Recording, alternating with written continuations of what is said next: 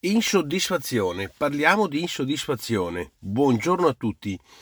Il tema dell'insoddisfazione è un tema che evidentemente anche questo ci accomuna parecchie volte e allora ho l'interesse, la voglia e il desiderio di poter approfondire questo tema.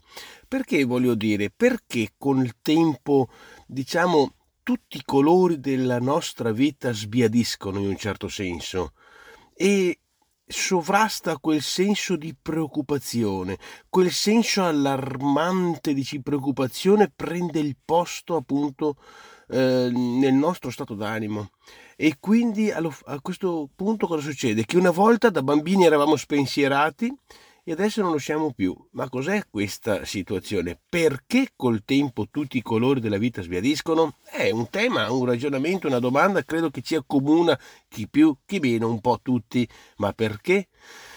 In effetti, eh, in effetti eh, è da capire il, il, tema perché una volta capito il 50% è risolto perché questa è la regola della vita. Capito il tema? 50% risolto. Quindi probabilmente queste situazioni aumentano eh, perché aumentano, in realtà non aumentano, siamo noi che li facciamo aumentare perché eh, il fatto è questo, che noi andando avanti con l'età andiamo ad acquisire quella tendenza a esprimere un rapporto negativo con il mondo. Questo è il vero motivo, perché noi abbiamo questa tendenza di esprimere un rapporto negativo con il mondo che via via si cimenta, si cementa e quindi eh, l'insoddisfazione diventa un'emozione sempre più forte della semplice soddisfazione e via via questa situazione aumenta, divent- la facciamo diventare come uno standard. Questo è il vero motivo del motivo per il quale abbiamo questa insoddisfazione nei riguardi del mondo.